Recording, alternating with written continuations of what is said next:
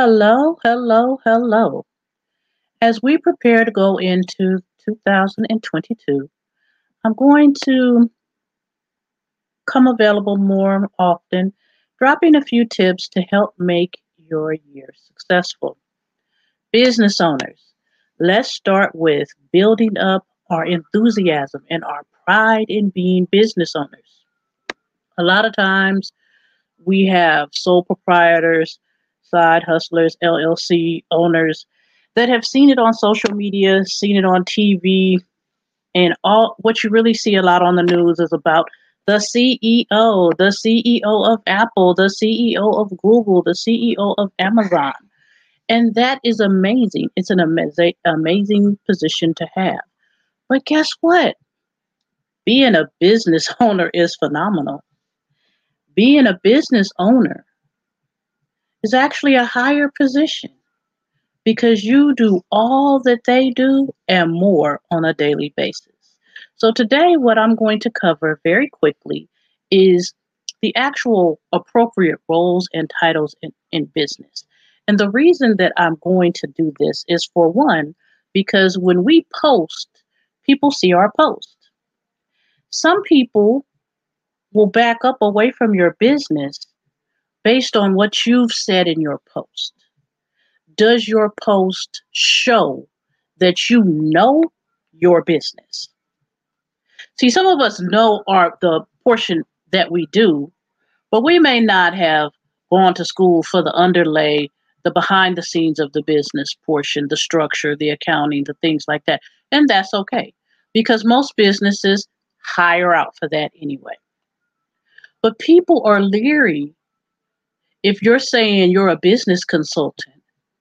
They're looking in the register for you and they can't find you because you're a sole proprietor or maybe you have a fictitious business name, but you're saying you're a CEO. They know you're not a CEO, but they feel like now maybe you are not really a business consultant because if you can't correctly describe your business, how will you structure theirs? Now, you probably really know how to structure their business. And you stuck CEO up there because that's what you hear on the news and on social media seems to be the hot thing to be. But please believe me, it is a hundred percent okay to be a business owner, an entrepreneur. It is okay to be a sole proprietor. You don't have to have a partner or anything else. The world, America was built on sole proprietors. Yes, the country was built on it. So let's take a quick look at the proper titles for those in business. And I've done this, had this as a live and put this up in post before, but this time I'm going to actually put some meat with the potatoes. So you can see I'm not randomly just pulling this from the sky. Here's some quick business. Mm-hmm. What is a sole proprietor? A sole proprietor is a business owner, an entrepreneur.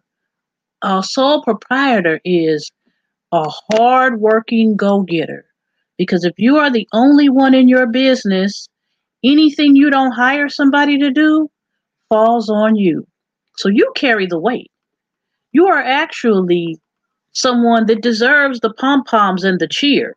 So don't be afraid to say, you're a sole proprietor. I'm a business owner. I'm an entrepreneur. I am the one. What is a CEO? A CEO is short for Chief Executive Officer. It's the highest ranking executive in a company.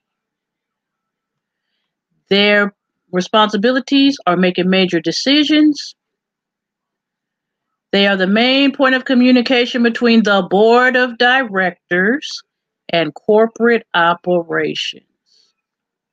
They're normally the public face of the company, but how do they get that position? They are elected by the board and its shareholders. Hmm. So let's stop for a second. What type of business structure has shareholders, a board, and corporate operations?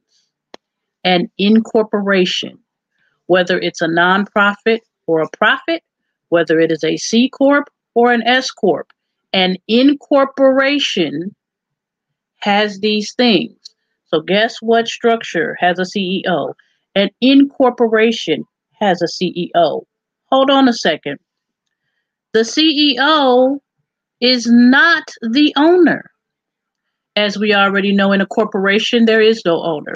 The shareholders all hold a little part of this company, depending on how many shares of stock they have purchased. But it is not an LLC or sole proprietor position. So be proud of being a business owner. If you are a sole proprietor or a sole LLC, be proud of it. Stand on it. It's nothing wrong with being a CEO. As you see, it's the highest ranking in the company. But it's placed by a vote. They're put there by a vote. Their responsibilities are large, their salary is even larger, and they are the public face, but they're not the owner. So if there's nobody in the company but you, you didn't need anybody to vote you anyway into anything. You're already the owner. You are the top of the food chain. What are members of an LLC called? If you are in an LLC where it is only you, you are the sole proprietor of this LLC, and you got the LLC because maybe you're in a situation where you need limited liability, which should be the only reason why you got it. Or you got it because you saw on Facebook that that was the thing to have, whichever is the case. If you're in a sole LLC, in real life you're a you're still a sole proprietor. You're going to still put that sole LLC on a Schedule C on your taxes. If you turn it into an S corp, which I highly recommend you don't, you're going to put yourself in a situation for double taxation, but that's a whole nother story for a whole nother time. But if you are an LLC with multiple members, which is pretty much for the most part a partnership that has limited liability. The members are called just that. You own a part of an LLC, you are known as a member. Even if you're the owner of all of it, you're still considered a member. LLCs can have one member or many members. It's all up to you. Now you can have managing members or you can have just regular members. When you're sitting down putting your company together, you're going to decide what you want to what how you want to break it down. Is everybody going to be a managing member? Are there some members that have more buy-in than others? So they're managing and the ones with the lesser buy-in are just members and vote when it comes down to the come down. You're going to decide all of this. And maybe to the public, saying member doesn't sound all that hot. That's my partner. That's what it is. It's a partnership. That's my partner. Where I'm a general partner. I'm a managing partner. However you want to put it. But there's no board of directors, there's no corporate oper- um, operation staff, and there's no one to vote to make a CEO or a CFO or a treasurer. In an LLC, everybody is in based on what they have brought to the table. Now, while I'm here, let me add something really quickly because this is something I see commonly happening.